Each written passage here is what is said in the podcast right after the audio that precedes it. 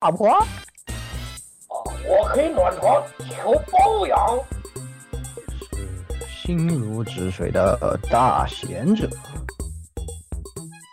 我就安静的入个猫，内心毫无波动。还是刚交的好哥们。你们又黑我。这些声音都在这里，与你谈天说地。请听 AR Live 常规节目。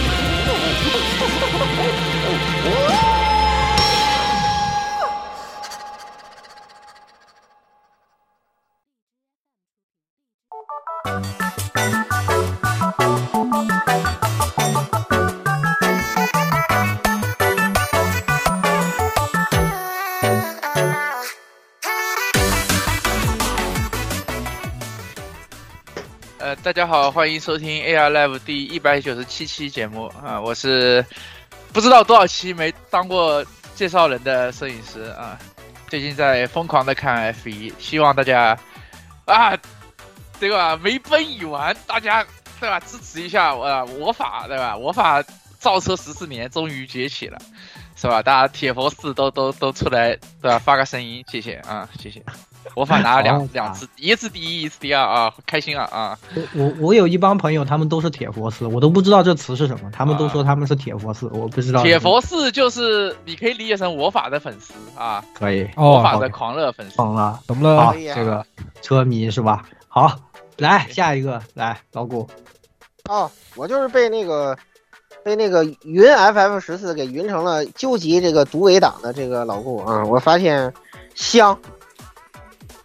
香，下期给你们吹。对，这期我还得忍一期，不能吹，很难受，好吧？云过，狒狒14最近是云过都说好，好吧？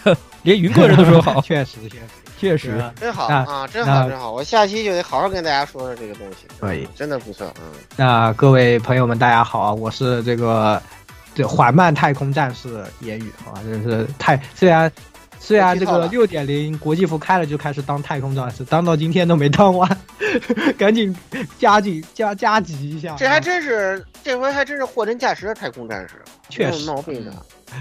确实，我们太空战士14就是太空战士，没有标题欺诈，一点毛病都没有，一点毛病都没有。这是这个系列里面唯一的一次没有标题欺诈的也太空战士，还好。这个后面其实还是只是那个这次要提到了另外一个游戏，它也太空了一下，只是没有那么太空。它也太空战士了吗？它也太空了一下，它也太空了一下，这但是没有那么太空，就比较可惜啊。好。对，大家好，大家好，这里是那个这个。在另外一个游戏里，在另外一个飞跃14里面死了基友死老婆的16夜宵夜啊！你怎么回事啊？你是你的双重的 FF 起源那个？对 ，FF 起源，对这个我在那有点惨，那个 FF 起源就是这两天玩这个玩了以后，觉得其实这个起源这个剧本写的也蛮好的啊。这个你跟那个飞跃15比看，同样都是死基友死老婆，你这个写的比较不知道高到哪里去的好吧？这个是吧？这个15真的是垃圾，等会儿细讲，哎，可以，好，来这个下一个鸭子，哎，大家好，我就是最近在和湿度计这个疯狂搏斗的火神毒牙，就是涂胶就知道就是涂胶是吧？湿度一变，然后这喷漆就非常让人崩溃啊！对，确实个人环节的你别说，不光是你，我也在和湿度计搏斗。我现在最近做的研究，因为要用到一些这个。就是它要水解的一些物质吧，然后这个水解的速度呢，在不同的湿度下呢，就会影响特别大，因为水会有一些进去嘛，本来就只用一点点水，就搞得很多实验很难重复，真的是很烦。所以就是怎么说呢？哎，没想到胶佬也是化学的一部分哈，你也可以算化学生。告诉你们对吧？湿度计那个除湿机永远的神，我已经搞起来了，欢迎大家去买。是，以后欢迎读我研究生，好吧？这个啊，读你研究生是这样的，没说你不行，我说胶佬可以。读你研究生就是面试的时候拉开那个那个 T 恤对吧？拉开 T 恤，哎呀，那个我也是赛马娘，我也是赛马人啊，好通过，也是赛马人，好，就是你了，你来懂我的，也就是。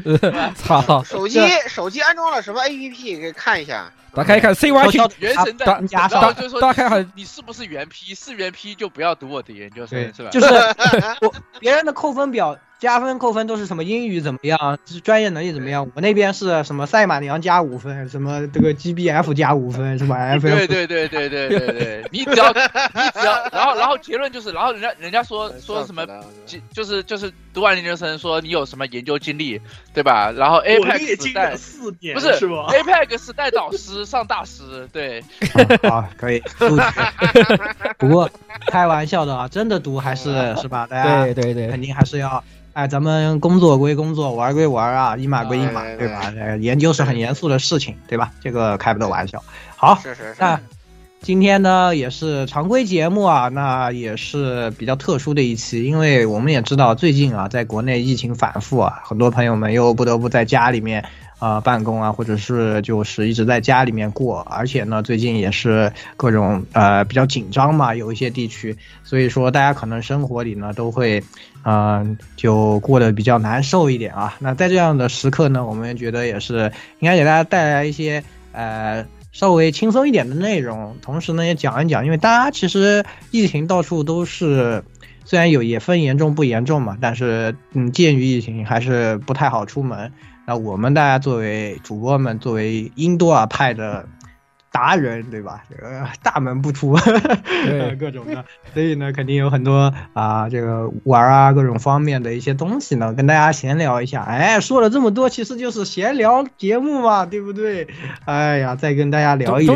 我们终于想起来做闲聊节目了，点 JPG。是的。距离上次相隔1年的闲聊，我们深深的意识到。这个要长闲聊，长信，我们已经加速了300%是吧？4个月闲聊一次了。对，所以呢，今天也是各位主播跟大家讲一讲最近在做的一些比较有意思的事情或者有趣的这些，然后呢，针对这些话题来聊一聊。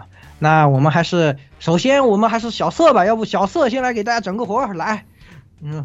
小色，来小色。你不是准备了好多吗？对啊，你不是写的好长吗？来，你先请。好的，是我是吧？刚刚掉线了啊！对，小色，赶紧给大家整个活。好，对，给大家整个活啊！这关于众多群友啊，在群里面这个聊的这个显卡问题，我今天给大家这个总结了一下关于这个今年要不要买显卡的问题，因为我台众多人民群众，对吧？众多群众都想买显卡，包括但不限于对吧？各个主播啊，包括我啊，我也想搞个显卡，但是显卡今年的问题很多啊，所以给大家总结一下啊，这个声明一下，本期以下内容具有大量的巨魔时间啊，如果是显卡这个贩子或者是小黄鱼商家的话，请远离啊，这个。以下有大量巨魔时间啊！第一点就是，首先说一下显卡翻新的问题啊，对吧？矿卡翻新的问题啊，众所周知，对吧？现在的显卡都是大量的矿卡啊，矿卡有好几种啊，包括但不限于啊，普通矿卡啊，挖矿笔记本啊，挖矿笔记本定制版。啊，这个定制版和普通的笔记本有什么区别呢？它没有屏幕，没有电池，只有4G 的内存，啊，就是这种定制的挖矿笔记本以某船为主啊，然后还有什么拆显存阉割卡，就是把8G 显存拆成2G 的阉割卡啊，有这么几种的矿卡。那么这个矿卡呢？在现在啊，国家啊，感谢国家，感谢政府，感谢党啊，那个重点打击了这个挖矿行业，所以呢，这个矿卡现在有各种翻新的问题。那么总结了一下以下几个翻新的这个渠道啊，第一个是国外回流啊，这个中国作为这个世界大国啊，有大量的显卡从国外啊作为洋垃圾贩回来，比如啊。某警有5000多张显卡被海关查扣了啊，然后这个官方说这个我们啊，我们作为一个正经的ODM 厂商，没有这个官方卖矿卡的行为，但是这个对吧？3个月他官方商店3个月没有开啊，懂的都懂啊，对吧？第二个是这个原厂翻新啊，就是这个官方的这个厂家把这个矿卡收回来，然后重新的这个洗油、洗灰、换包装、贴封条啊，重新给你整一张新显卡出来啊。但是这个原卡翻新呢，它讲究一点，它还给你质保，就是说你用坏了它给你修啊。第三个呢，就是这个最正常的矿卡啊，就是这个女生自用九九诚心啊，小黄鱼啊，这个小黄鱼卖的显卡，对吧？高价时不卖，就等现在福利大家啊，库存99997这种啊，懂的都懂是吧？显卡还有最恶劣的一种就是笔记本显卡封尘台式机显卡，就是把笔记本的那个显卡拆出来，然后重新做成一个台式机的卡，这种卡比较少，但是有在小黄鱼上有，它会把3060跟3070拆出来，啊，做成一个台式机的显卡，但是只有一个 HDMI， 这个比较好认，当然这个技术比较老了，上一代还是680吧，还是880那个 M 啊。然后主要的关注点啊，大家只要不上小黄鱼的话啊，主要关注点就是2个问题。这个大家在正经渠道买的话，2个问题。第一个问题就是一个原厂翻新的问题。现在据我所知，大量不讲究的厂商都会给你整一点原厂翻新，就是他把矿卡回收回来，然后把主板都换掉，或者是把清洗一下。啊，用水洗也可以，用油洗也可以啊，给你清洗一下，清洗的干干净净，然后啊，当成这个全新的卖给你。目前为止，京东自营翻车了啊，淘宝也有翻车的啊，大家这个谨慎购买啊，就是谨慎购买。然后第二个就是 SN 号的问题，这个问题更加严重。众所周知啊，这个虽然国家不强制这个显卡或者是电脑 3C 产品有要求这个展示显卡的这个或者是产品的这个生产时间，但是呢，一般来说都会写它在 SN 号的，你看这个显卡的 SN 号都会写，就是比如说2022年啊14或者是10，就是第14周或者第10周。啊，这个样子它会标得很清楚，但是呢，最近有一些这个显卡厂商，它的显卡呀，新版的显卡，它这个 SN 号啊是加密的，你看不出来它是什么时候生产的，你只能悄悄的问它的官方客服说这个 SN 号啊有没有这个 SN 号对应的显卡，这个显卡是什么时候啊？它通过一定的解密的方法告诉你。啊，把这个 SN 号解密了，告诉你啊，这是几年生产，啊，还有多少保修期，所以呢，是吧？我只能告诉你这点啊，懂的都懂，是吧？他以前不加密，为什么现在加密了啊，懂的都懂。那么这是第一个讲矿卡翻新的问题，第二个讲一下值不值得买啊，什么时候买？这个首先巨魔一下啊，你不买我不买，明天还能降200啊，我每天都给火神渡鸦洗脑啊。你不买我不买，每天还能降200啊，就是这个问题。目前呢，各个厂商就是品牌NVIDIA 或者是 AMD， 它的官方都在降价，强行出货给代理商，就是这个就是比如说华硕啊某硕啊某 MSI 啊这个某某星啊，比如说这个对类似的这种厂商，都在官方降价。比如说这个某硕已经降了25%啊，号称4月份要降25%的批发价啊，给代理商啊，还有搭售行为，比如买一个 CPU 或者买个主板就要搭一个显卡，这种行为，理由是，对吧？他们受到了这个英伟达跟 AMD 的要求要出货啊。因为英伟达跟 AMD 卖的是裸芯片，他们也不卖整卡，所以他们也有出货的压力，毕竟对吧？去年的业绩这么好，今年业绩要是掉了的话，他们的股市就顶不起来了，所以他们也有出货压力，所以他们就把这个压力转嫁给了代理商各个总代。那么总代呢，出一张亏一张啊！如果不卖的话，或者是不接这个货的话，就要取消代理资格。但是呢，这个话是代理商说的，就是各个总代说的。这个总代呢，对吧？遥想1年前啊，这个总代是这么说的啊：你们消费者爱买不买，我涨了300%，我也可以有人卖得掉，是吧？对啊，我也这个你要买的话呢，就要买我们这个相应的显卡，相应的主板或者相应的 CPU 买套餐啊，单买显卡不卖。但是你现在呢，你又开始哭穷，啊，你又开始说啊，我们卖一张亏一张，但是你，对吧？打开价格还是比原来贵了50%或者25%，对啊，这个他们说他们亏啊，我只能说这个事情呢，对吧？你信吗？你信他亏吗？对吧？作为一个对吧有良知的消费者们，说你信他亏吗？就是这么一个问题啊。主要是这个目前几个趋势啊。第一个，各个厂商啊，我只是说这个AIO 厂商，厂商都在官方出货啊，但是目前截止到4月初这个时候，目前为止已经降到了一定的幅度，还没有降的特别多，就是目前已经降到了一个平衡点啊。第二个就是说，但是这个我说的降价是指它的官方渠道降价啊。第二个是说，很多厂商的在出货，这主要是靠的是主播带货整机啊。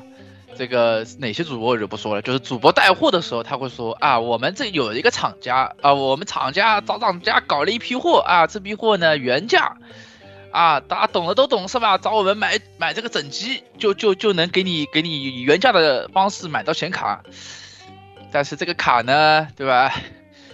啊，为什么会这么良心呢？对吧？大家自己知道的就知道是吧？第三个就是各个厂商呢，他以原价的方式在自营店铺出货啊，官方旗舰店什么的，但是他一般只放个5张卡10张卡，为什么呢？他想知道现在还有多少韭菜愿意去买这个卡，或者多少猴子想买这个卡啊。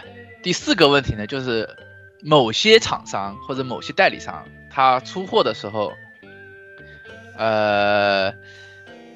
他卖给你说是全新卡啊，保3年，但是呢你只要拆开了发现它有问题，它就会告诉你，对吧？你只要拆封了就影响二次销售，不予退款，然后你就跟他打口水仗就会出现这种问题啊。这种问题目前呢在某多多平台跟某叔叔的平台都有类似的情况啊。然后某东会比较好，我只能说某东会比较好的会给你退了，但是某多多跟某叔叔，对吧，就不大行啊。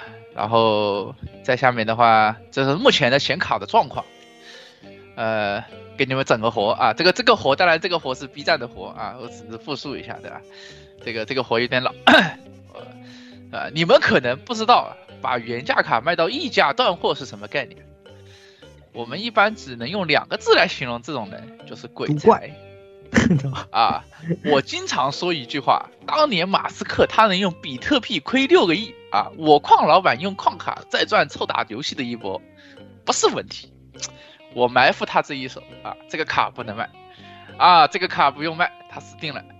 哦，反手一个原价出手，闷声发大财啊，他也闷声闻起啊，但是不用怕。他的定力赢不了我啊！官方翻新直播发车啊，这个操作很牛逼。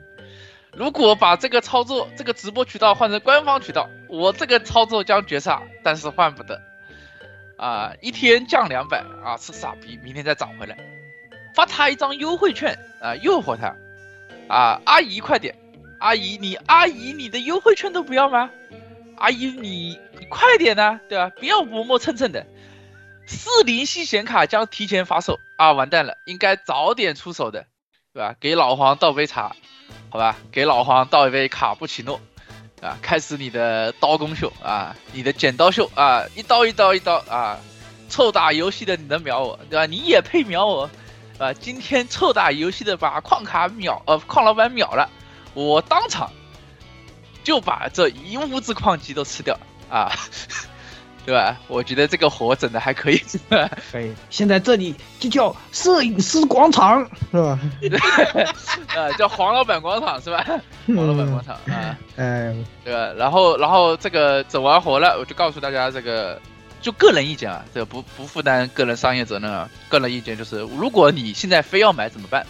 第一点，啊，告诉大家，在现在这个时候，就是49年陆国军啊，又矿又贵，啊，就是如果啊，当然你啊，然后但是呢，你说我就是要买显卡，啊，怎么办呢？啊，我可以给你个几个解决方案，对吧？第一个，啊，我就是要买显卡，我顶不住了，我就是想下山啊。第一，你非要买显卡呢，我只能告诉你哪些显卡可以买啊。第一个，3080的新版，就是12GB 的版本，是可以考虑的。因为这个版本呢，一般最早都是今年1月份出的，它的概率比较少啊，我只能说概率比较少，而且它现在已经跌破原价了，大概$5600左右吧。这是第一个，第二个。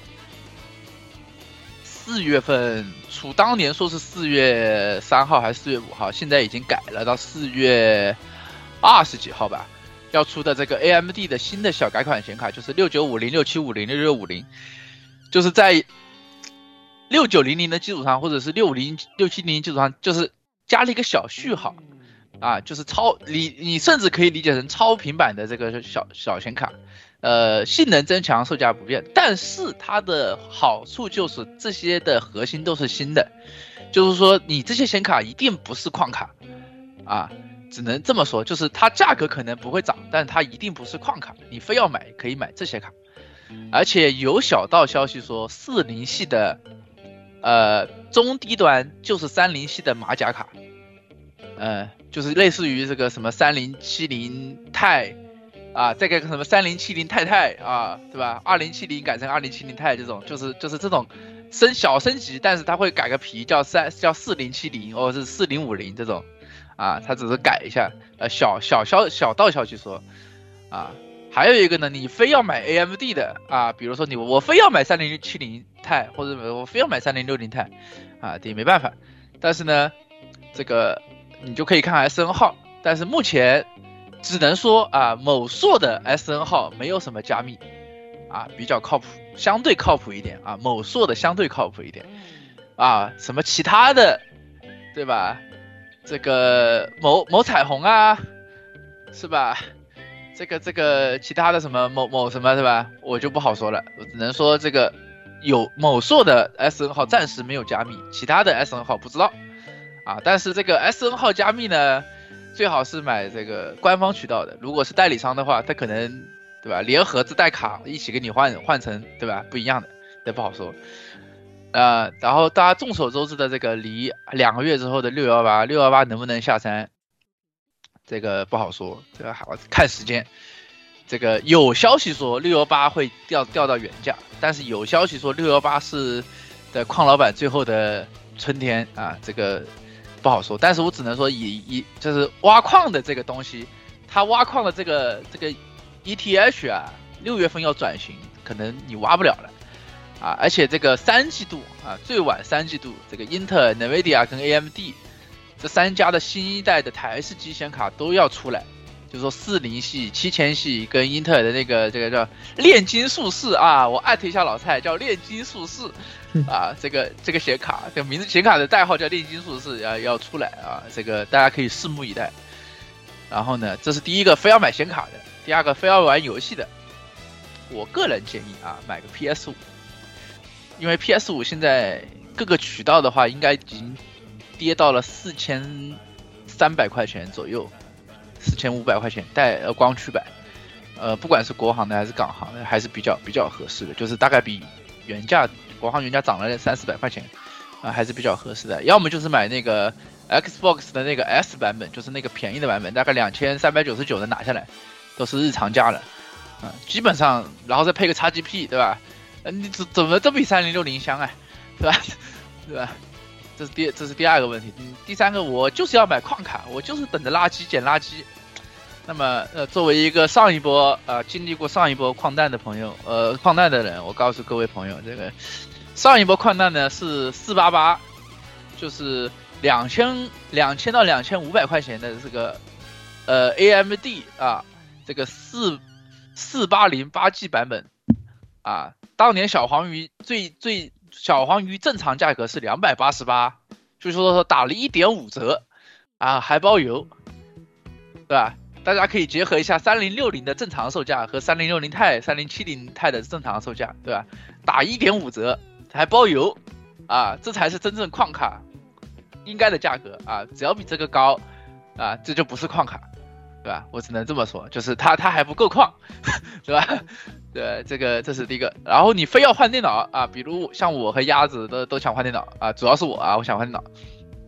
那么有几个问题，第一个问题呢，这个下一代 CPU 今年年底就要出，这个英特尔也好 AMD 也好，今年年底就要出啊。据说英特尔牙膏又一次踩爆了，吊打这个12系啊，13系吊打12系。但是呢，有一个问题就是，它只能上 DDR5 的内存，已经官宣了，就所有的就是这两个 CPU 都只能上 DDR5 内存，但 DDR5 内存现在比较贵，而且，就是相对来说性价比不突出。但是你只能上 DDR5， 所以说你现在如果现在你非要现在买电脑呢，你配 DDR4 内存，那到时候换 DDR5， 你又只能把内存主板全换了，啊，不合适。这是第一个。第二个呢，就是因为啊，3090大家出了，就是已经看到了，对吧？350瓦的新一代究极核弹，这个额定功耗350瓦，4卡槽的这种神经病显卡，这个地缘压力很大。然后呢，英特尔出了一个 ATX 3.0 的规范，就是大概隔了十几年吧，上一代 ATX 2.0 用了十几年，用了一个新的 3.0 规范刚刚出，那么新的这个按照这个规范的电源也刚刚出。那么如果大家要新配电脑的话，我建议至少是等13代，就是等年底以后，就是这个新的 CPU、 新的显卡、新的这个电源都出来了以后才买。因为特别是像电源的话，电源要会用很久的，就是一般要电源可以，我们开玩笑说电源传家嘛，或电源用10年、15年，所以我建议就是说用新的这个电源，规范的电源会比较好，当然要加点钱。它这个 3.0 和 2.0 的区别就是把显卡用的这个6 pin、8 pin换成了16 pin，就统一换成了16 pin，然后用于支持更高的显卡，因为有小道消息说，下一代显卡的功率都会超过400瓦，就是顶级显卡的功率都会超过400瓦，所以这个好消息就是大家冬天打游戏的时候就不用开电暖气了，对吧？坏消息的时候夏天还是要开空调的，啊，这个确实，对吧？电表倒着走，对吧？国家电网这个荣誉合作伙伴啊，这个老黄啊，就是这个，然后但是这个 ATX 3.0 呢，就标准就是说超过450瓦以上的电源一定要用这个16 pin。450瓦以下没有要求，就是比如说像我这种就是只的3060或者是某060买的这种终端显卡，那倒无所谓，200多瓦无所谓，对吧？但是比如说像这一数这种蹦着3070买的、3080买的，那还是要考虑一下的。还有一个呢，就是现在的显卡，那你问现在的这个电源能不能用，还是可以用的。就是说现在像长城啊、行家呀，基本上都配了一个2个 8P 转16 pin 的这个转接线。但是还是句话，就买新不买旧，你非要，对吧？买老的这个电源再配个转接线，那你还不如买新的。毕竟显卡这东西呢，这个电源这东西呢，也就600-700块钱，对吧？你显卡都能涨1000块、2000-3000块钱，你加200块钱换个新电源也不是说不过去的问题，对吧？所以我建议就是说，如果要买顶级显卡的朋友等一等，如果买刚需的话也可以等一等，对吧？就是，但是我建议就是不要用转接线，转接线这个东西毕竟不是，不能匹配以后的显卡，不好说，对吧？那么最后这就是，等，对对对，还有救是吧？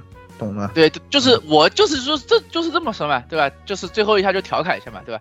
人家把机房锻炼了那么久的肌肉显卡低价出给你们，对吧？你们居然不心怀感恩，对吧？对矿老板心怀感恩，你还想买未经世事的小白显卡？只能说你们就是一群白眼狼，显卡都已经是矿老板的形状了，对吧？你们到底是多喜欢看牛头人，对吧？想自己当牛头人才会去现在啊125%的这个原价买显卡，对吧？对打你们到底是牛头人党还是纯爱党，对吧？然后还有一个就是说，这个人家当然我也可以说嘛，人家在外面受尽了矿老板的压迫和对吧肆虐，本来想找个好人共度下半生，你们却这样看人家，对吧？来，我只能说啊，你们不要我要嘛，50包邮解君仇，对吧？跟我下半你跟我共度下半生，对吧？我心软一点，收两个一个50，2个80，对吧？我最看不得你们这些本来受苦的显卡在外面在经受磨难了，对吧？这个我一点都不会在乎你们过去的啊，只要2个80我就可以接受。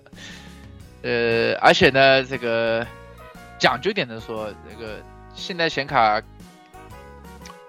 你们要这么说吧，就是30系显卡已经发布了2年，20系显卡已经发布了4年，你已经发布2年的电子产品比原价还贵。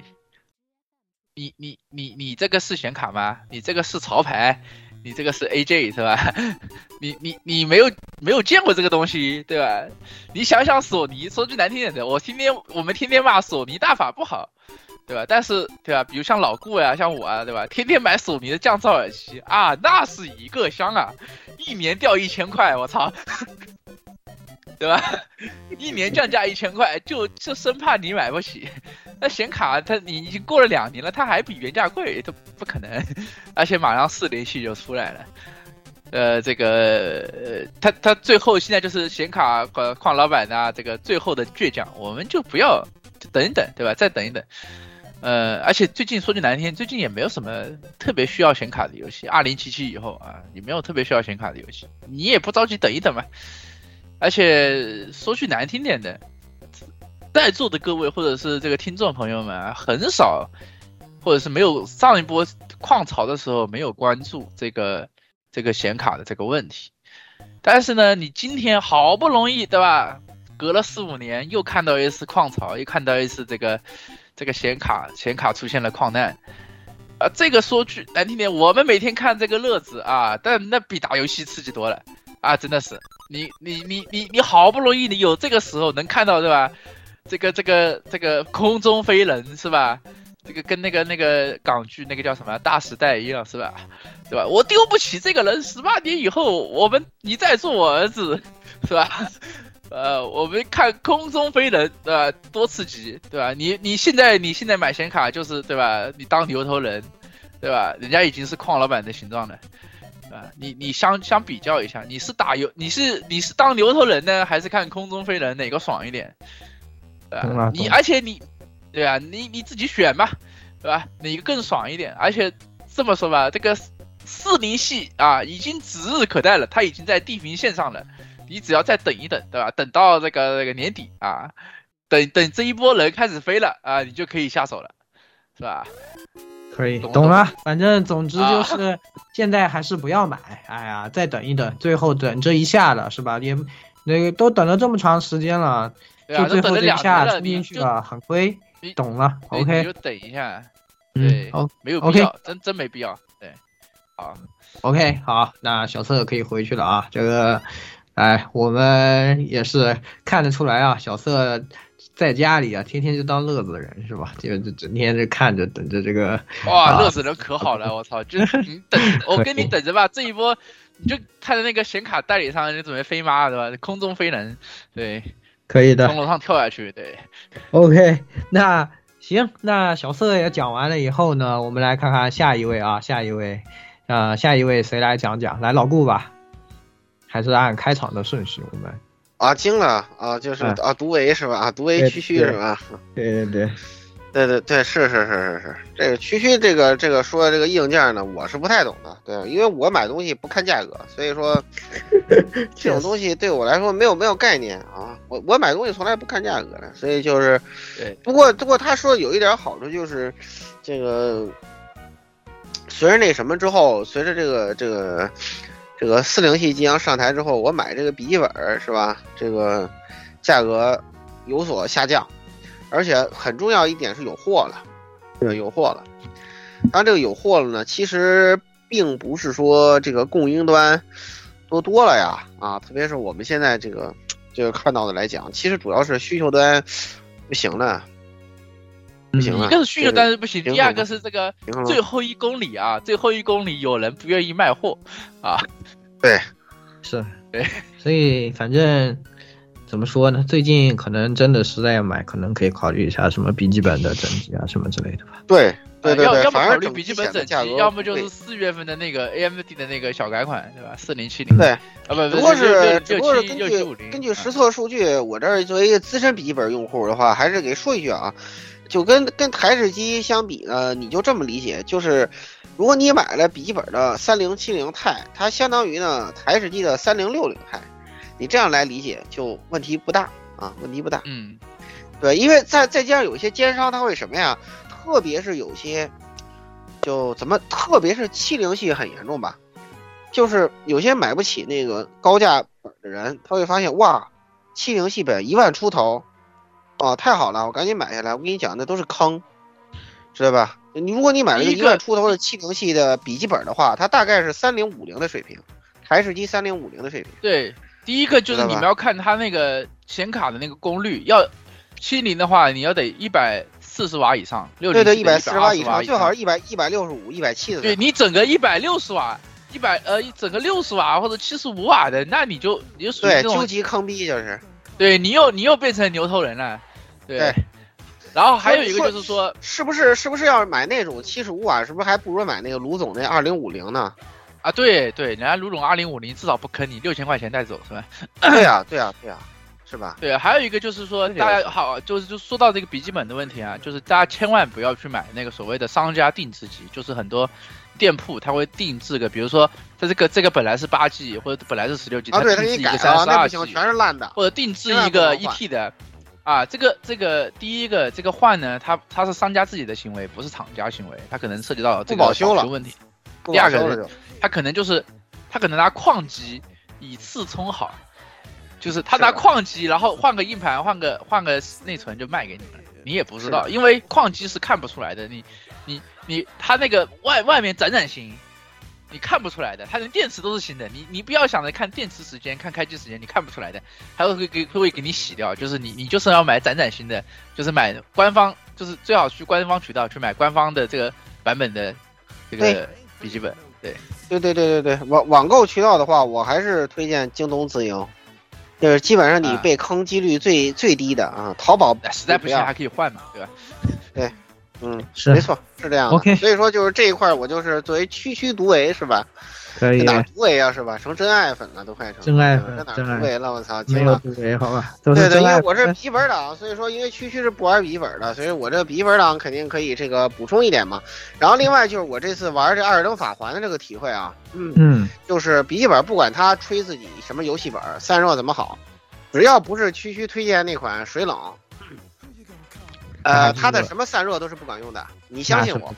高强度游戏啊，必须上这个散热辅助。就我自从买了一个100块钱的散热辅助之后，我打《艾尔登法环》再也不卡了。可以的。对，我给老姑整了一个，推荐了一个100多块钱的这个散热。对，散热。对，自从我买了之后，这个对区推荐的挺好的，对。我买了区推荐的这个东西之后，我玩这个法环再也不卡了啊，挺好的，我就可以那个各种骚套路了，是吧？对，然后就是这个作为补充吧，是吧？当初那个跟大家录那个节目的时候，应该现在我看第一期节目也上线了，我还只是一个大盾侠、盾戳流，那么我现在呢就兼具了后面他们介绍的所有流派。对，因为我已经是一个这个，为什么就是我这个为了练这么高等级，我刷回无聊到什么程度呢？就是首先我这学习强国每天这个50-60分，然后呢这个我把那个我在我刷魂期间，我把 FF14 2到6的剧情全部云完了，然后我现在是一个究极 FF14 吹，好吧，绝对玩不了吃亏，但是我还是觉得因为这流程实在太长了，就你打的话。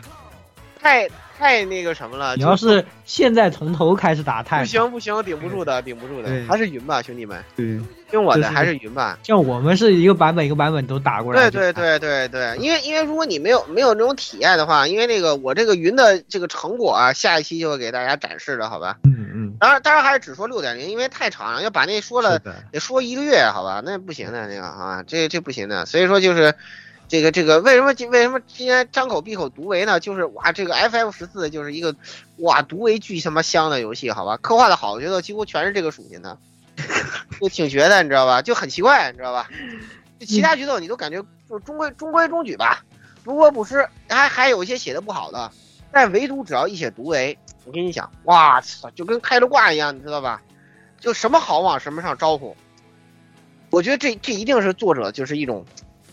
代表了他一种心理取向，对吧？对，受过了什么？风评被害，风评被害，对，而且我还要对，不是因为我觉得你说对吧？你肯定是因为我们以前我们也做过同人啊，我这么跟你讲，你肯定是你自己就是喜欢的类型，你写的好，琢磨多，一定是这样子的。我跟你讲，因为我做过创作，我有体会的。所以我为什么说这中间是吧？你被我发现了哈，你暴露了，好吧？你暴露了，好吧？哎，就这样子。所以说就是这个这一块就为什么好呢？还是只能等到下期再解析，是吧？要不然这期说了，我们下期聊什么呀？对吧？对。要照着我们那个这个什么pre-show 那样子是吧？要我们三人不是2个真光之战士，一个云光之战士，这么聊起来。是吧？这期节目就过去了，是吧？就结束了，对，这样也是不行的。所以说，就可见我这个刷魂的成果有多了，好吧？我刷魂的时间有多了。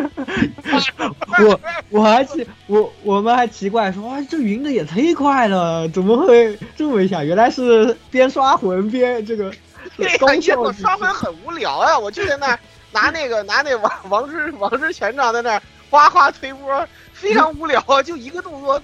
简单重复那你说你一刷几个小时你怎么受得了啊？对不对？多无聊啊！是不是？你一看 FF14 一点都不困了，那个都不需要动脑子了，你知道吧？我甚至都不需要看，你知道吧？都不用看，就眼睛看着那个屏幕，然后这边余光瞟一下，就是操作一下就行了，知道吧？就这个样子的嘛。啊，非常非常的带劲，好吧？然后那个，应该说我觉得这是一个不错的好方式，好吧？一个，当然我现在这个这么做的这个成果也是有的，对吧？我现在是一个400多级的这个全能水桶战士，好吧？什么智力、信仰啊、力量啊，是吧？感应啊，全部都这个70以上，好吧？没有任何短板，对，连那个蓝量都超过了300，好吧？就是大写的把无敌写在脸上，你知道吗？已经比那个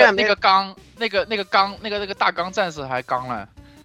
还刚呢，我现在你已经不是水桶了，你已经是水缸了，知道吗？对，我现在发现这个水缸战士现在最大的快乐就是什么呢？就是开一个那个蓝猎人，然后去那个出使之地那被人招过去 PVP， 你知道吧？哦，因为我这个等级我已经匹配不到人了，就是招过去当好哥哥是吧？对，当过去当好哥哥就是各种阴人，你知道吧？就一开始我比如顶着个大盾是吧？然后那个看他冲我过来，突然切不出法杖，然后直接那个卡利亚月光大剑冲他脸上招呼2下他就死了，好吧？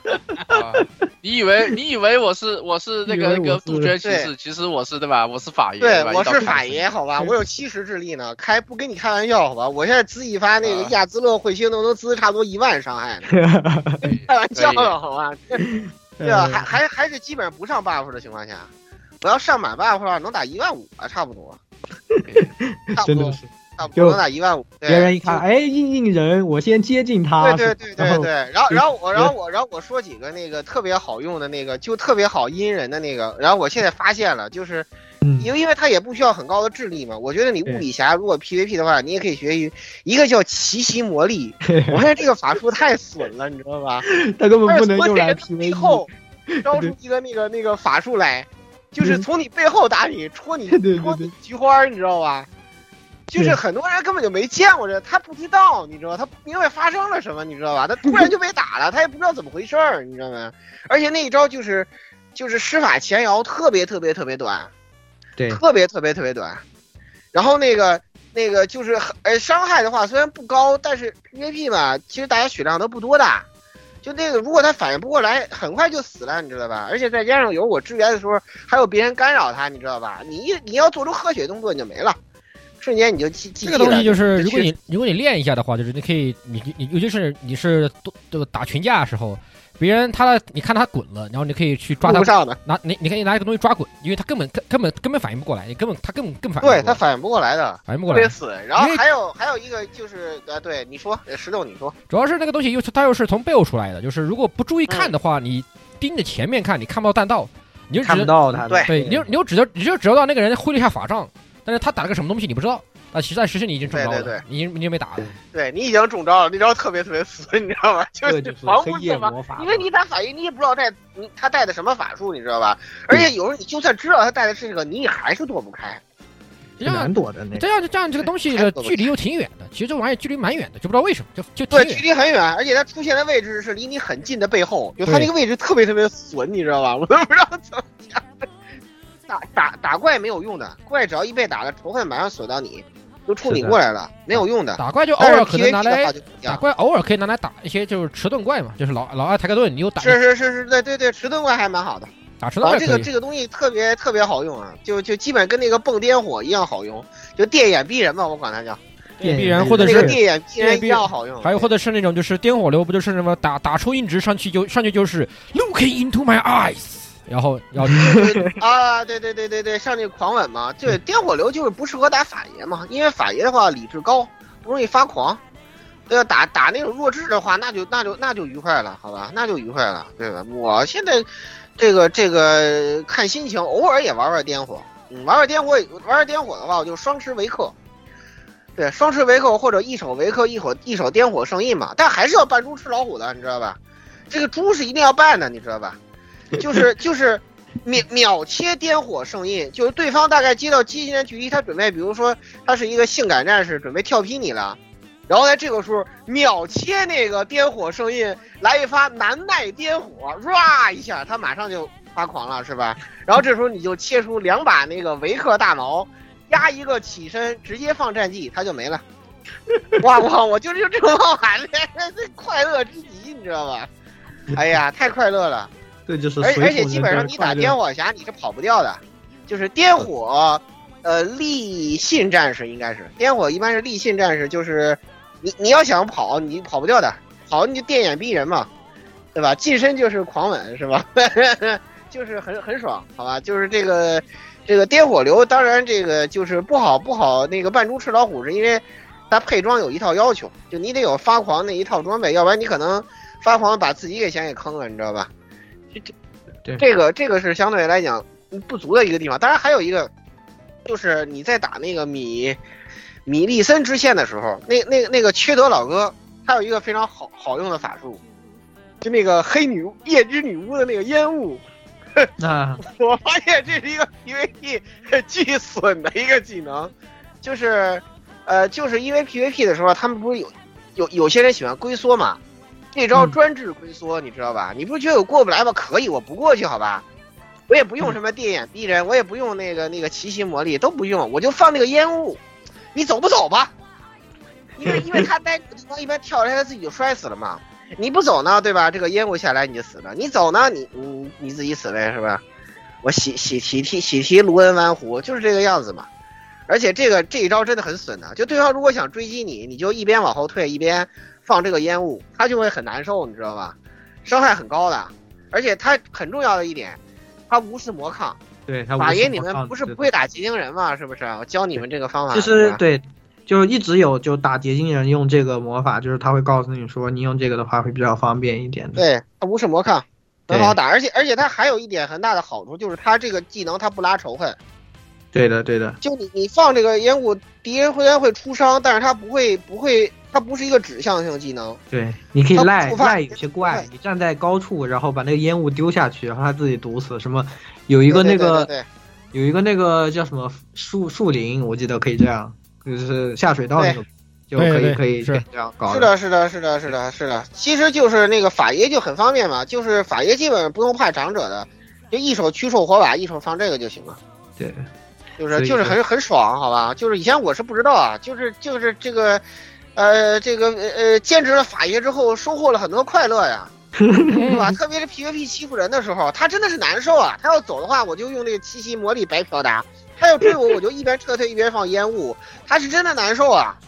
这近战哥拿我是一点办法都没有的呀。对吧？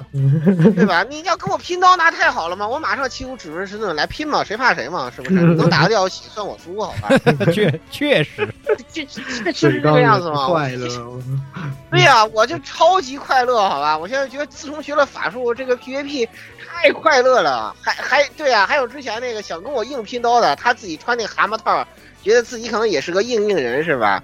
想跟我拼一把刀，然后我说我才不会拼，哗踢出法杖来，是吧？就是他大概到中距离，他刚准备那个跳劈的时候，是吧？然后我踢出亚杜拉月光大剑，歘歘死了，结束，一刀1200吧，差不多，两刀死了，没有了。那伤害好高啊，那个武器好赖，还有剑气波的。那有剑气波，关键是他有冰，他还有冰冻，他那个冰冻是爆这个冰，如果冰冻炸了，那伤害就。伤害非常高，伤害特别高的冰冻技师和出血也是一样一个类型的，对，而且因为我灵巧巨高嘛，因为我水桶战士我灵巧有75嘛，我灵巧巨高，所以我出招特别的快，对，我施法特别快，所以说我施法基本上是跟大剑的攻击速度差不多的，对，跟大剑攻击比特大剑还要快一些的。所以说就是，哎呀，就是快乐啊，就无敌啊！后来我觉得用月光大剑太无聊了，打谁基本都是两下，就太无聊了，就没有意思，就用这样打这个游戏就没有快乐，你知道吧？后来我就改成我刚才说的用七星魔力阴人了，你知道吧？就非常的快乐，你知道吧？他一边放猎犬步伐一边中招，他要是喝血我就上去跳劈他，就非常的快乐，你知道吧？对，不过我终于用得起老婆剑了，但我觉得老婆剑那个战绩比那个他那个骑士差远了，好吧？那个小剑气太寒酸了，好吧？不好用，不好用。就是玩具那个经典玩具，那个就是玩具，而且他那个武器法伤特别高嘛，就是物理伤害特别低嘛。月光大剑、老婆剑，那个这个游戏，我跟你讲，到像我这种到了高中部，那你 BOSS 人均反抗。伤害倍率0.6起步的，根本就是没伤害、啊。那个月光剑，还没有我学以四打的伤害高呢。我很负责任告诉你，人家还带星空腐败加出血呢。对啊，我感应也70的好吧。我拿个学以四都有110多的出血，拿那个神皮波有140多的，141的出血呢。嗯，对吧？但是高中我觉得跳皮侠不太好用，因为你跳皮不死，两次都跳不死，你容易出事儿。就是高中部敌人伤害太高了，你一旦打不出出血，那个打不断他攻击的话，你就记了就。所以我觉得跳皮侠只低周末好用，PVP 好用，高周末还是不好用。高周末还是我们法爷大侠好用。所以这个游戏就让我们知道，是吧？这个人类的快乐是建立在其他人痛苦之上。对，建立在其他人痛苦之上。为什么说大盾侠？因为你不管你这个。敌人物理攻击加的再高，你打我也是没有伤害的呀，所以对我游戏体验没有任何影响。但是你不吃盾就不一样了呀，确实，是吧？你还记得那个《黑暗之魂3》那盖一刀吗？是吧？啊，对，是八中物盖一刀吗？你穿什么甲都没有用的，打中就是一刀，贼恐怖，好吧？基本就是这个样子的。嗯，所以说就是也是补一些体验嘛，因为在录这个节目的时候，我的练度还没有这么夸张，是吧？这个到这个节目录完了，我这个等级就是比我录的时候200级，我跟你说，我现在400多级了，那能一样？那不一样的，好吧？那完全都不一样的。这个，对啊，我希望小高开始出 DLC 好吧，要不然我岂不是要刷到满级了？我靠！可以啊，对啊，这个真是快乐啊！我发现这个东西就是像我们这种这个闲不住人，就是我发现就是有刷魂的时候，我把什么。这个对吧？刚才我说了，把什么都看了，然后番也补了，是吧？啊，太完美了，简直是，对吧？这个确实，对，就非常的赞，对，效率非常的高。FF14也都那什么了，对，因为我发现那时候就注意力特别集中，你知道吧？就听着效果非常非常的好。对 ，FF14再说一句，就一定要听日配啊，不要选其他的不好的。对，一定要听日配的。对，这样我又忍不住，我还是得最后虽然那什么不了，在我这边结束之前，我说一句，这个毒唯是吧？我要吹着毒唯，找这个鸟海浩辅，让我陷入很纠结。就是我看这个视频是个女光之战士，但是我觉得跟鸟海浩福搞吧，还得是个男光之战士，对不对、啊？是不是？你这叫思维定式。对，声优最好是邹少，是不是？我甚至在脑子里脑补，是不是？声优是邹少，是不是就是吧？明白这个道理是不是？不要把角色跟那个声音考哥一起，考哥点 DCP 的，考哥对呀、啊，你说还挑这个鸟海浩福，你是什么意思嘛？我真的 SE 我就问问你，你是想让我用男的还是想让我用女的呢？确实啊，陷入一种纠结之中是吧？这个，哎呀，可以，哎，发愁，好吧，这个东西不行，再说我又要聊 FF14，我忍不住了，好吧，赶紧下周赶紧来，好吧，我先 pass 了。哦你们先说吧。当然，我补一句啊，其实这次中文版其实配的已经达到，已经超出预期了，还可以，其实算是超出预期的，不错，已经很不错了。尤其是法达尼尔那个配真的好，法达尼尔配的特别有味道。当然日文太香了，好吧，没办法，这次日文实在太香了。日文是松冈嘛，松冈是为什么？就是，那个吉田秀采访的时候他说过一句话，但是他尽量会找一种玩飞尾14的那个真用来配飞尾14的角色啊，就是。松冈就是那种天天就是啊，让我配，然后那个就真的让他配的，就是你让他就跟南条一样嘛。对啊，就是那你来配吧，然后你都不用跟他解释啊，这个角色是怎么样的啊，你这个游戏是怎么样的，啥都不这么说，那他自己拿自己就去琢磨去了，等于啥都不用说，方便了一批。确实，哎，这个倒是真的啊，我觉得就这种工作就特别好，就因为他自己喜欢，所以他肯定会很用心的去这个你。再怎么解释，他可能演技很高超，但是他也是通过你的这个介绍来这个有了解的。如果他自己本身是玩家的话，理解就会更深刻啊，是不是？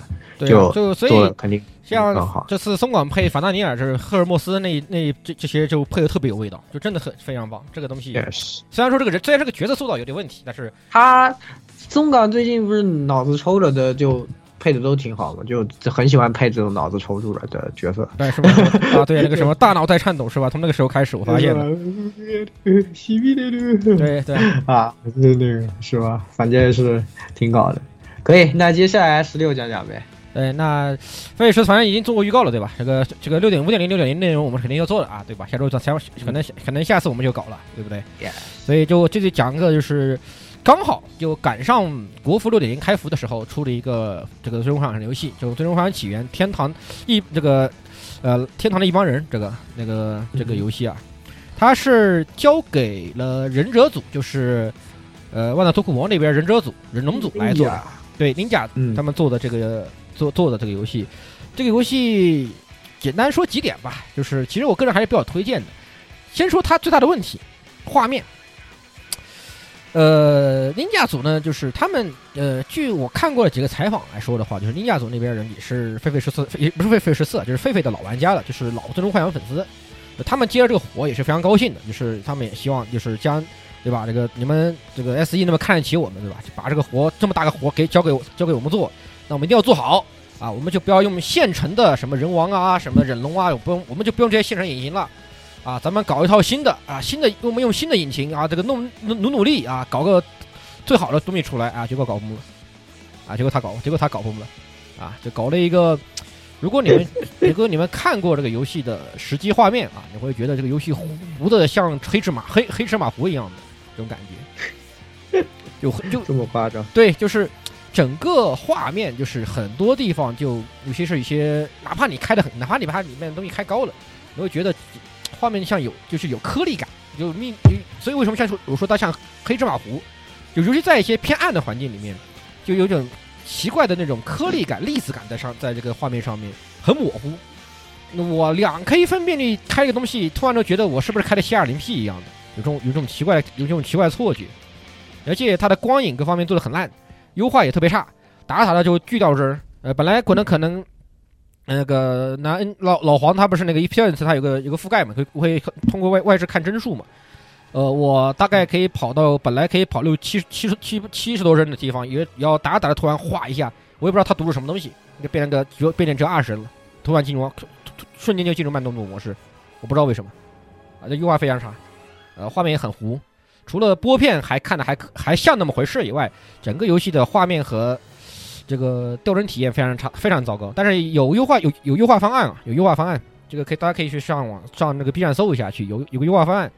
简单来说就是把它的内置它自己的那些东西全关了，它里面画面全关了，除了那个贴图你可以把它开高点嘛，其他东西全关，什么阴影啊什么全关了，就除了阴影外，还其他东西全关掉，然后靠那个外置的 reshade 的那些插件来补足它的光影效果，会感受会稍微好一点。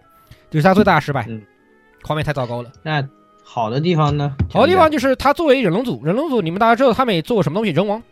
人王这个游戏虽然它也有很多槽点在里面，但是你不得不承认，忍龙组在做动作游戏这一块独树一帜，爽快度非常之高，也同时也是最血腥的《最终幻想》系列啊，各种处决画面也好，然后它的多种武器也好，做得非常的好，很好玩。就它在原本的它其实大框架还是有点人王的味道，但它加了更多的东西，包括驾驶条。然后同时融合了《最终幻想》系列的一个大特色，就是大量的职业，从基础的大剑士、魔法师、然后辅战士等等这些东西，然后慢慢的升级到进阶的战士啊、狂战士啊、赤魔法啊、武士啊等等，这些进阶职业到再往就进阶，有很多很多的职业供你去练习，同时每个职业有不同的打法和不同的技能。虽然很多职业都可以用同一把武器，而且同一把武器在同一个职业系统下面的一些连招是可以共用的，但是在其他的一些职业特色的技能的加持下面，你会得到很多不同的游戏体验，这一点做得非常的有意思。我个人认为远比人王的武器系统做得要精细的多，就是游戏的体验非常好，但打起来体验特别的好啊，一点都不夸张。不管是你一个人单挑受苦，啊，就你自己单刷受苦，或者是你可以约这个朋友，他也是可以联机的，而且联机他做了联机，这次做的还蛮好的，就是他是房间式，因为他没有像法环是这样类的，他做那个什么大地图或者做什么沙盒没有这样做，他还是以那种一个很大地图上面，你选点以后选任务，然后进去。打这个任务，它就是同一张地图，可能它走的方就是有点像零式那样的，有点零式，或者说，我换个方式吧，它其实有点一定程度上像，我再想想看用什么词来形容啊，不知道还有没有人记得那个《梦幻之星》系列，就是因为它有点像以前的《梦幻之星》，就是你选一个任务，然后这张地图打开了，然后我们进去就顺着这个地图打一圈，打完了以后我们散伙啊，这样的一个形式。有点像甚至说你现在可以说它有点像怪物猎人，你可以这么说，就三个人、啊，你每个人选一个队 okay. 这样的，然后你可以三个人一起，那就是对吧？那个就是那就变成天堂的那个卑鄙的外乡人了啊，就变成卑鄙的外乡人， okay. 就刷起来也很快乐啊！大家技能魔法狂飞，对吧？有奶，而且因为它里面确实有这个白魔法师嘛，就是有奶嘛，奶也是有奶拿的，其实你可以形成一个经典的铁三角，你可以打。你可以做一个经典铁三角，或者是三个猛男进去均刷，在游戏的玩法和体验上是做得很好的这一点，它的就是体验很好。同时的话，它的剧本写的其实蛮有意思的。它叫《最终幻想起源》是为什么？就是因为它是 F 就《最终幻想》一代的一说，我这里不能说它叫前传，因为它跟《最终幻想一》的剧情还是有一定的区别。啊，《最终幻想一》其实如果可能很多人其实没有玩过啊，就是《最终幻想第一代》。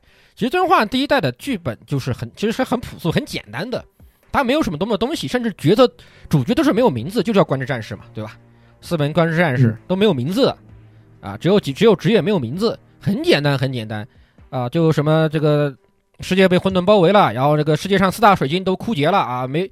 这个，所以呢，我们作为光之战士啊，这个在国王的授意下啊，我们作为勇者要去这个先去把四属性的水晶的黑暗给腐除掉，然后呢，就最后去面对这个造成这个大威胁的最终 BOSS 加兰德，他然后变成卡奥斯，很简单的古朴剧情。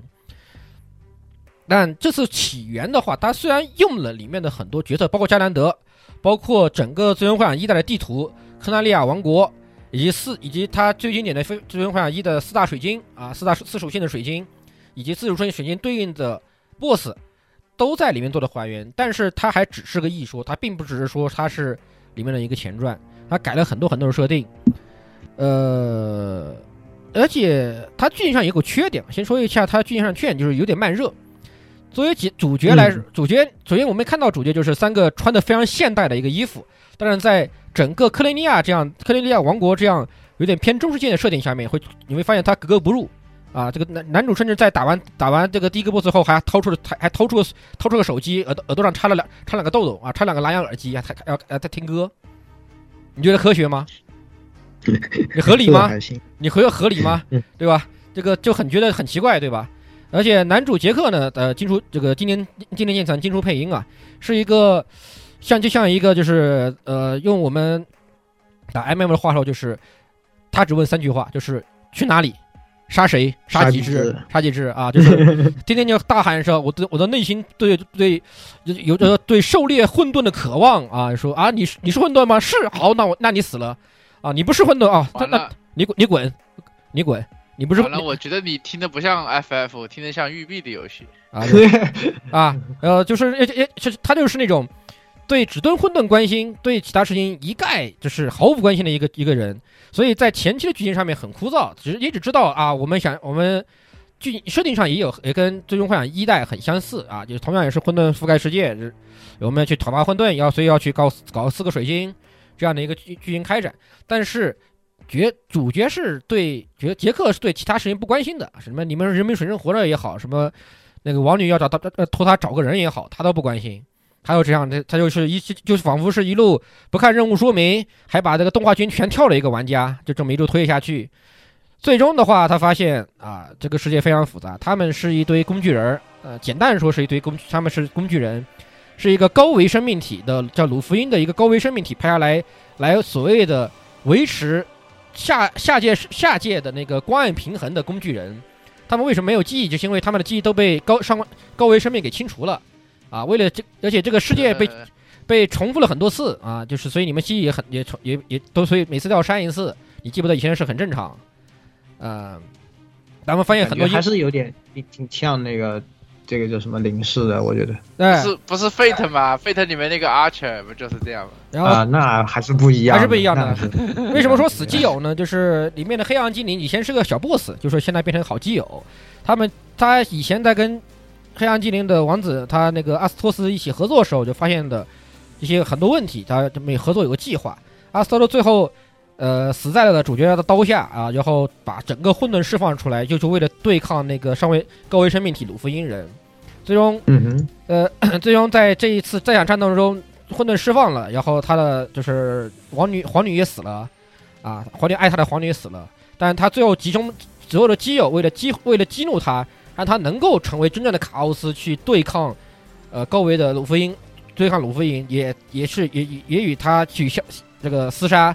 最终死在他的手上，他最终成为了卡奥斯，然后去把鲁夫因人，干鲁夫因人去，切断了鲁夫因对这个世界的干涉，让这个世界回到了人类的手中，回到了一个，最后他回到2000年前，重新启动了重启了最后一次轮回，在这个世界在没有鲁夫因的人的这个影响下，再次流动了起来，啊，他就是还是最终幻想一代的最终 BOSS 卡奥斯，嗯。最后就回到了最终幻想一的记忆上，他又去把他爱的女人，就他曾经爱他的和他爱过的女人，这个莎拉皇女给掳走，然后静静等待着 FF1 中那4名光之战士的到来，然后与他们，然后被他们杀掉，变成这样的故事。哦，原来是这样的，还是很有意思的这个剧情，就是简单，虽然而且他也有些学了魂系的套路，就是他把一些。什么文档啊这类东西藏在了这个地图各个角落，你要去收集以后，看完文档，然后他通过这个剧情就了解到整个事件的全貌。剧本其实写得很好，而且没有什么拖沓的地方，除了一开始有点慢热，因为你什么都不知道，就只知道想要讨伐混沌。但是慢慢揭开剧情迷雾后，就会发现这个剧情其实写得非常的复杂，而且也是一个复仇记吧。某种程度上来说，就是。杰克他们一行就是最初的暗之战士，最后又以光之战士进行了决战，这样的一种味道。我个人觉得这个剧情写得很好，如果有兴趣的话，可以推荐大家去玩一下这个《最终幻想欧》。虽然它的画面确实有问题，但是很好玩，真的很好玩，非常有意思。反正我是觉得，就可能角色塑造听上去还弱一点吧，但是故事还是挺有意思的。角色塑造其实就主要是我讲的，因为它其实故事还挺长的，就是我讲的相对。简单了一些，但是里面他与阿斯多斯暗黑精灵王子的羁绊，以及莎莎公主这段恋情都写的还是蛮好的。杰克他自己也是在回忆起自己过去种种之后，也经过了一些转变，就像金书他那种大家都知道嘛，金书那个非常磁性的声音的配音，杰克这个人是塑造最好的，就是这个主角塑造其实挺好，很不错。而且之后的话，他还会出3个 DLC， 看他别不知道 DLC 怎么写。最后还是大家提醒一点，就是这个游戏它跟 FF1 它不是 FF1 的前传，它跟 FF 一代的关系更像是0079与高达 The Origin 的关系，你们可以这样理解。这个是最就反正是前传，但又不是前传那种的。对对对，是它是前传，但是它更像是一个一说前传这样的一种关系。很有意思，再加上它的迷宫又是截取自《最终幻想》各个系列的场景来制作的，比如说像一开始的海盗洞窟，就是《最终幻想14》里面的那个沙斯塔夏洞窟一模一样。嗯哼 ，OK， 一模一样，还有包括水星塔，包括那个15的那个皇都啊，它都做了一定的还原，其实也算是一个致敬以前系列的一个作品。有情怀的玩家玩这个东西也会觉得很开心，嗯，懂，可以的，推荐一玩，那其实还是可以值得一玩，是吧？值得一玩，推荐一玩。OK， 好，那也是，那16讲完了，接下来我讲，对，哎，那我为什么光之战士当的这么慢？哎呀，这个格斗游戏害人呀，这个最近确实沉迷格斗啊，因为我发现啊，格斗游戏。它就是可以让我下班了以后继续上班啊，这个为什么呢？就是我发现打格斗这个事情啊，其实和做科研没有太大的本质的区别，就是其他游戏呢，它不需要，很少有这样的一个过程啊。大部分游戏呢，你还是去享受它啊，但是这个格斗游戏呢，因为输了就是输了嘛，你都是1对1，对吧？输了那肯定只能是你自己有问题，对不对？那这个时候呢，你就要去反思，然后再去这个学习，然后再进行练习，再去进步啊。就是你要去总结啊，然后去思考啊，然后再进行一个新的这种更替，对吧？首先你要有知识量。要知道对策，要去研究对某些特定角色的特定招数的对策，然后你要需要这个叫什么，要需要一些这个练习量，对吧？你知道这个对策以后，你要能打出来，在实战里面能用出来也是一方面。另外就是你像力回这些呢，只能靠你的不断去练，去掌握这个距离之间的。那你的距离或者你哪一个招数会比较强啊？这样子慢慢的去磨练，对吧？然后最后就是这个钻研，是吧？你要去，研究就知识也有了，练习也有了，接下来你就是要去归纳和理解啊，就是归纳这个东西到底怎么样才是强的，怎么样的行动。就是同样的招数，为什么他用就比较厉害？那我也是和他用一样的招啊，为什么我就打不赢啊？我也知道这个对策啊，为什么我打这个角色？就没有人家高手打的那么轻松的，对吧？这些都是你需要不断去提高的，而且在格斗游戏你精进的过程中啊，你解决一个问题以后，更多的3个4个新的它就会出来，就这个课题呢是永远不断的增加的，你的理解呢也是会越来越不断的打开，就和研究自然科学是一样的。就你以为啊，我这个是吧，已经是参透了，对吧？我这个数学已经，对吧？加减乘除都学会了，已经可以行走天下了啊！后面告诉你说，那我们发展一下，对吧？还有更多的东西，还有微积分，对吧？我们还可以用矩阵啊，是吧？就是各种各样的东西。然后，当你有了新的工具啊，有了新的思路，对这个东西有新的理解以后呢？你又会对这个事物的看法产生了完全的不一样的变化，在这个变化完成以后呢，你要去针对这个变化进行一些新的这个训练和这种，所以呢，就是它这种一层一层递进啊，一层一层进步的这种东西啊，觉得就是让我最近比较沉迷吧，我觉得还是挺有意思的，很少就是游戏可以给我这个吧，就有一些像比如说以前玩打枪啊，感觉就是变强就单纯变强了，就我枪法好了，或者说我战术意识上去了。当然其实战术意识本身也是一个比较模糊，需要去不断参透的一个东西啊，但就不像格斗游戏它是方面更多一些吧，就是说它这个课题的方向啊，或者说你每个人可以走的这种路子啊都是相对比较自由的，不，就是说不是说有一个定时，就是我可以是一个力回很强，但是可能其他方面稍微弱一点，或者是我就是猜的很厉害，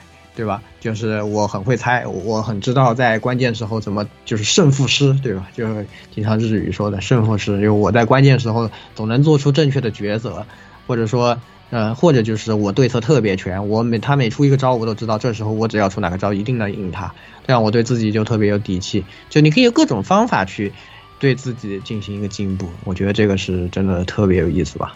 然后就最近一直练啊，一直打，然后和这些厉害的玩家交流啊，然后学习新的对策，讲这些就也是举一个这个就是理解的这个例子也是特别有意思啊。最近我发现我是在我刚刚开始的时候，就刚上到天顶那段时间吧，其实也是这个格斗群的群主啊，也是和我一起解说之后，我们解说比赛，可能这个节目放出来已经出来了，就是杨啊，当时他和我说，哎，你这个索尔啊，其实呢，你有一个神奇的三则，我说是什么？他说，对吧？就是这就跟那个一样啊，就是我排除武文大钱啊，我说，然后他就这个跟我说啊，你知道这个寸拳有三种写法吗？我说什么？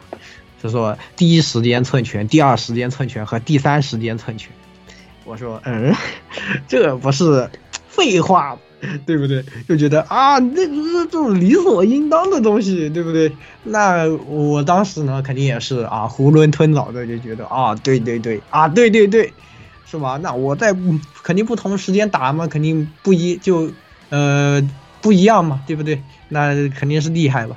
然后当时我不以为然啊，我还是理解，还是觉得这个拳脚啊，比如说我这个招啊，虽然短，但是它加针啊很强。然后我这个后面的连线应该怎么打？这样的话，我可以更加的锁住对方啊。然后，这个样子。但是呢，当前段时间呢，我也是不断的练的时候，慢慢的有新的理解以后呢，有一个新的老师教给我这个道理的真髓是谁呢？就是这个恶兆妖鬼马尔基特啊，大家都知道，大家都玩的老头环啊，都认识这个人啊。这位老师呢，教了我一个什么道理？慢的刀比快的刀厉害啊！但是呢，你在都是慢的刀中间呢，再打两下快的刀呢，它又会更厉害啊！这又是第二层。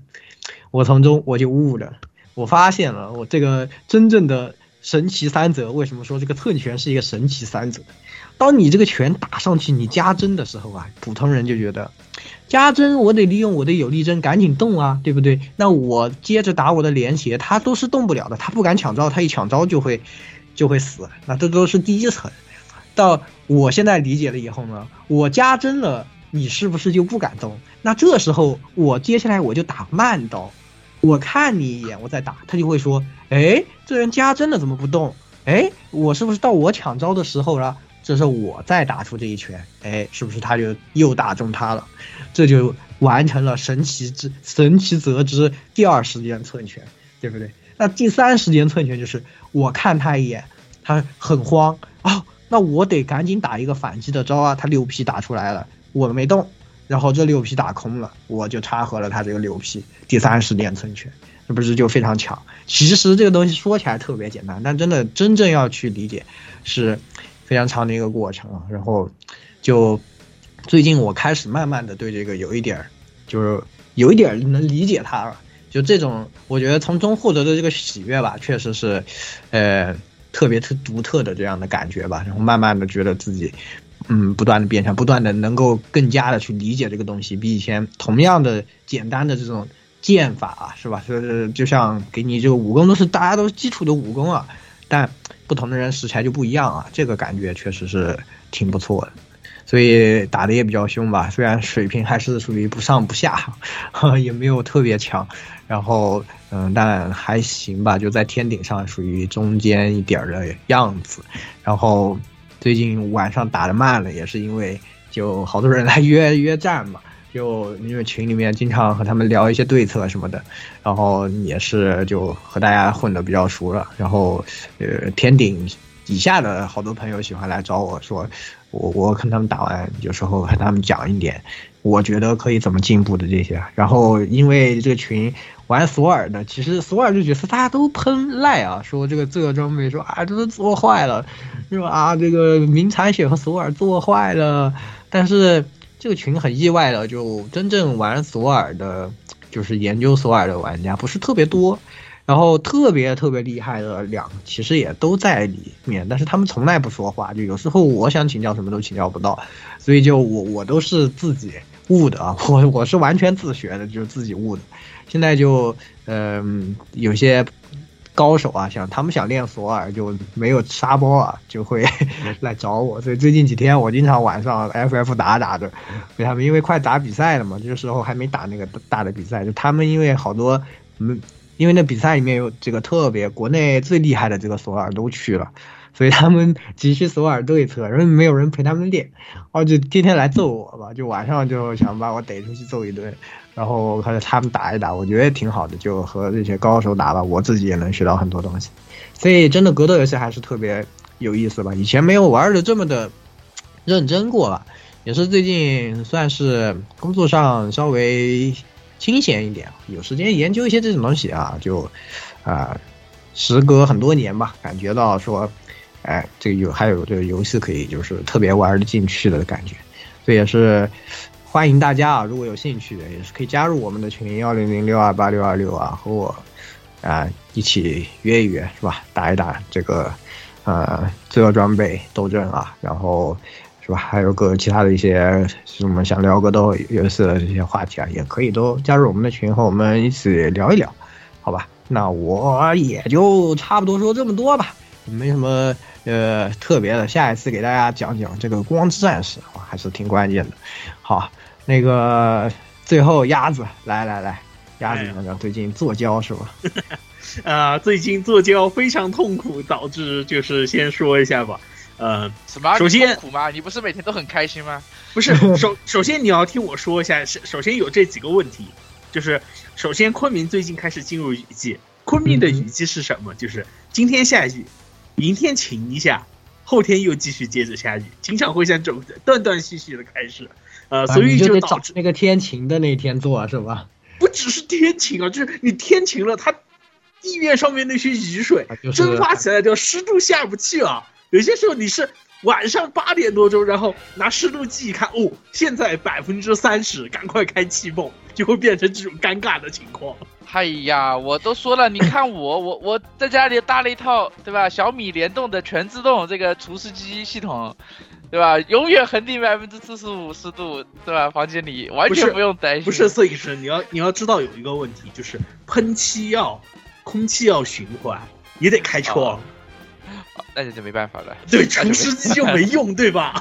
那就没办法了，那就很气，对吧？保证没有开窗的情况下啊，对，所以最近就经常就是隔一下看一下湿度计 ，OK 了，然后赶快做一下，不 OK 了，然后我又去看别的事情去，就变成这样了啊。然后因为最近就是准确说是这个去年的时候。长谷川出了一套就是 EV 和那个 Vigo 机器人的那个联动系列嘛，当时我明日香多收了一套，因为觉得这明日香人气高，当时怕就是被砍单，所以多收了一套。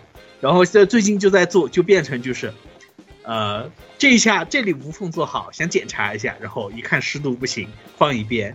哦，湿度来了，然后做一下，然后又放一边，哎，就断断续续，就搞得人很折磨啊。这个是一个现在还在啊。顺便提一句，就是虽然去年大家一直就是去年年底我不是立了一个，就是说非补款或者说是收系列不得不收的胶，一直不买新的这个情况啊，我现在正好啊，刚刚3个月还是一直都还在保持着，现在先汇报一下，希望能。不断这个 flag， 我还以为你已经要准备投降了呢。我以为你已经你这么拿出来说，我以为你已经投降了。没有啊！说到这个，就是因为就是啊，今年第一季度这个胶的这个市场啊，真的是叫做混沌横行，可以这么说啊。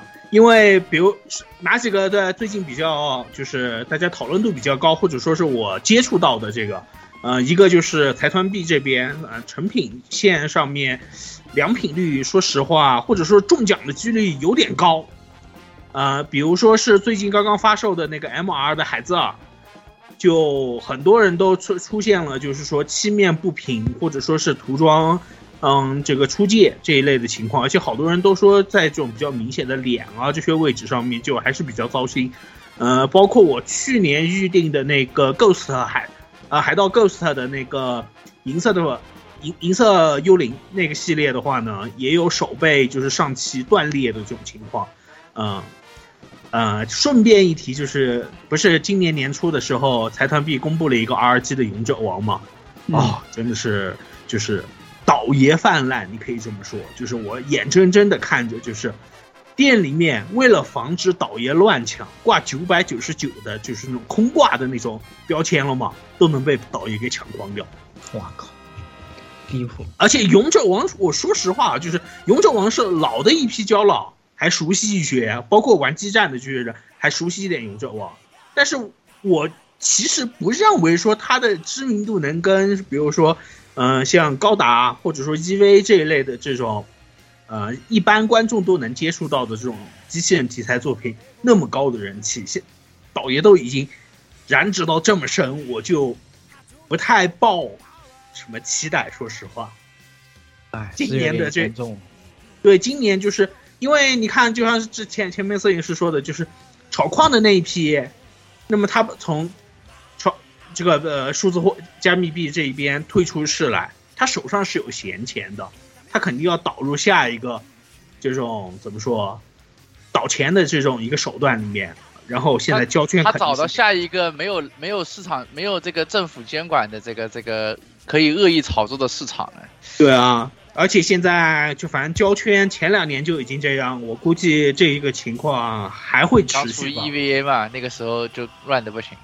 对 EVA 的时候，包括当年钢铁侠 HD 钢铁侠的时候也是乱的不行嘛。哎，太难了。对是，哎，反正就我就只能说，如果今年还继续保持这样，说不定这个今年不乱买新胶这个 flag， 说不定还真能完成，就搞得我很尴尬啊。然后反正既然是石哥的闲聊。前面我闲聊节目里面不是推了一部漫画吗？关于地球的运动，我才还推完这，不是就已经出事了？不是完结了吗？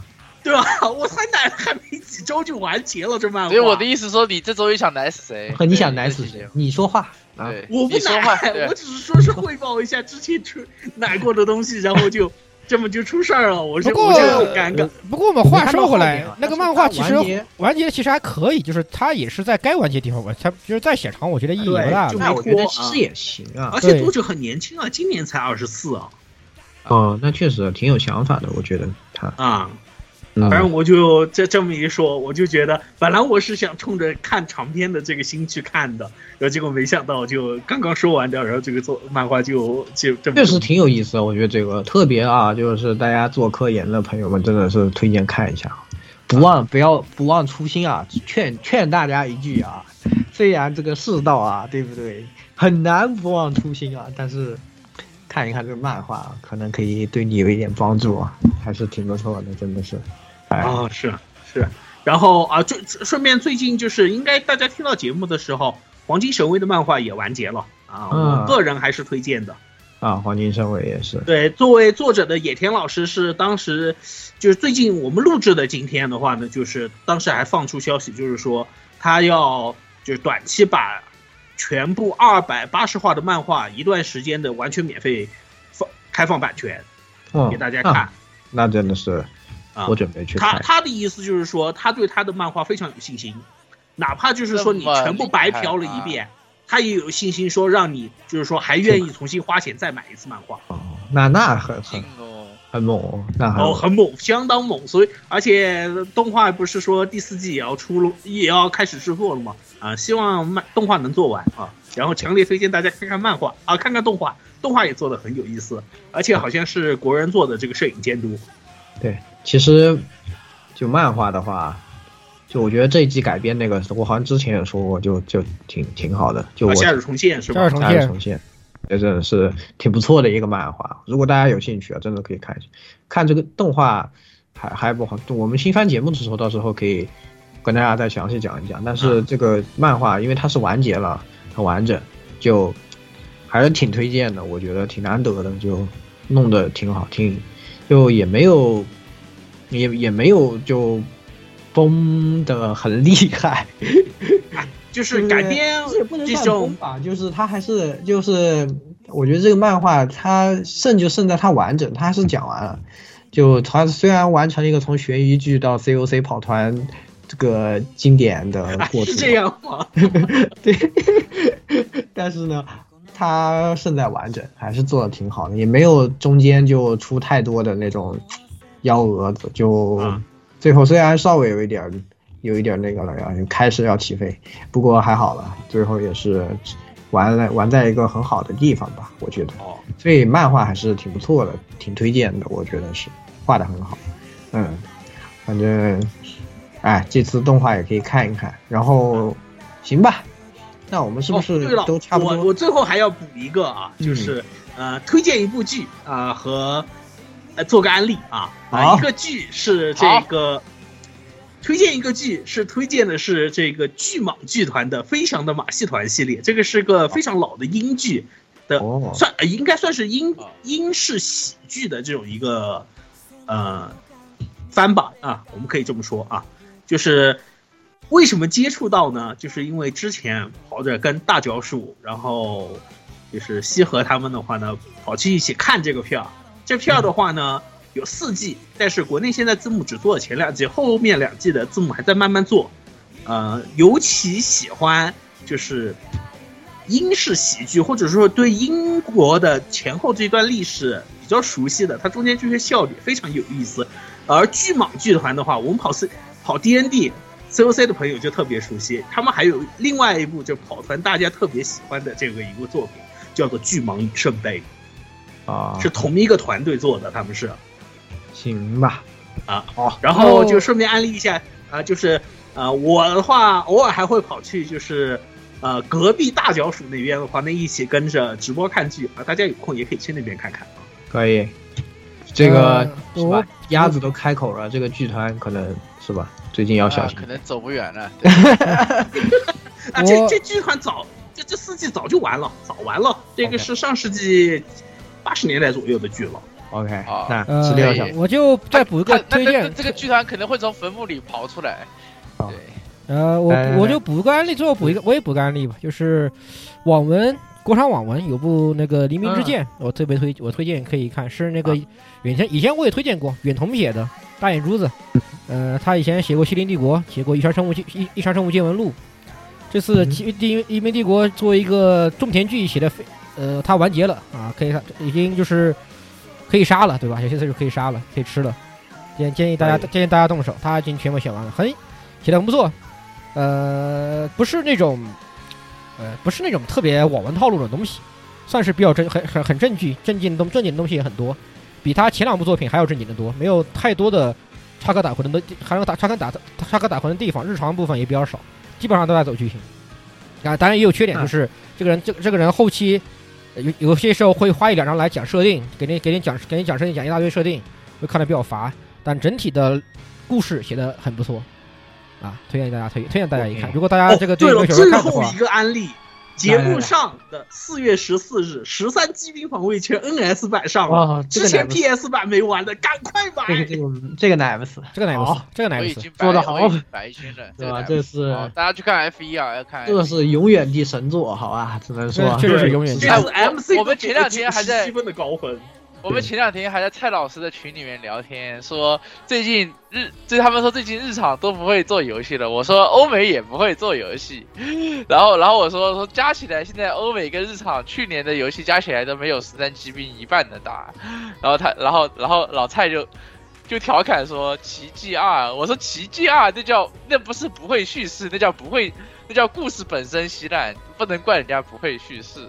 然后就开始各种瞎逼，就对吧？13骑兵永远的神就是这样，就是只能这么说，就是最近日常游戏可能就只有13骑兵跟 FF14 阿哲怎么说呢？就是他已经不是那种最近了，已经是就是无敌，就是我们节目也讲得很详细了，好吧？对啊，就是好几年来也有港版中文，嗯，所以放心。好，对对，好，那就也是差不多啊。这个我们也是都推荐一些。其实我们最怕就是突然进入推荐环节啊，到时候出了问题。报道又出现偏差，这次我都选的很稳的，不会出偏差，每次都是这么说的，然后是吧？就又不是真正的二次元，这个主播就是要敢于下评下判断是吧？敢于下判断，对对对，敢于下判断，对啊，好好好，对吧？你这个怎么输嘛？是不是《飞龙奇缘》怎么输啊？对，《飞龙奇缘》怎么输，对吧？然后这个对吧？管泽元都能隔着这个黄海去发功，对吧？我们也可以，是吧？确实啊，好像很有道理。但是总而言之，我是再也不会拿那种异世界片了，好吧？我反正自从上次把老男人奶死之后，我非常的伤心。不要说老男人了，我就他妈的，哎呀！好家伙，哎，做的什么东西啊？我都不敢说，算了，这个新番节目再说吧，新番节目再说好吧？奶死到时候真奶死了，我还概不负责，好吧？谢谢啊，谢谢。确实，以后都别来。然后那个各位，如果有业界的朋友，对吧？可以给我台悄悄的这个私信啊，对。对，谁不想被东西的？谁不想被提到名字的啊？这个直接往账上打钱就可以了，好吧？对啊，对，账上打钱就可以了。这个要求不高啊。好，那这期也差不多给大家带来到这里了，也是给大家闲聊了一些最近的一些生活和玩的一些东西啊。然后呢，这个想和主播一起玩啊什么的，都可以加入我们的群10006286626。然后那这期节目就给大家带来到这里，咱们下一期讲这个 F4， 好吧？对啊啊，各位听众，咱们下期节目再见，拜拜，拜拜，嗯，小心再见，好。咱们下期就可以，这个就要开始吹爆飞跃14了，所以吹爆5.0。哇，吹爆飞跃146.0。好。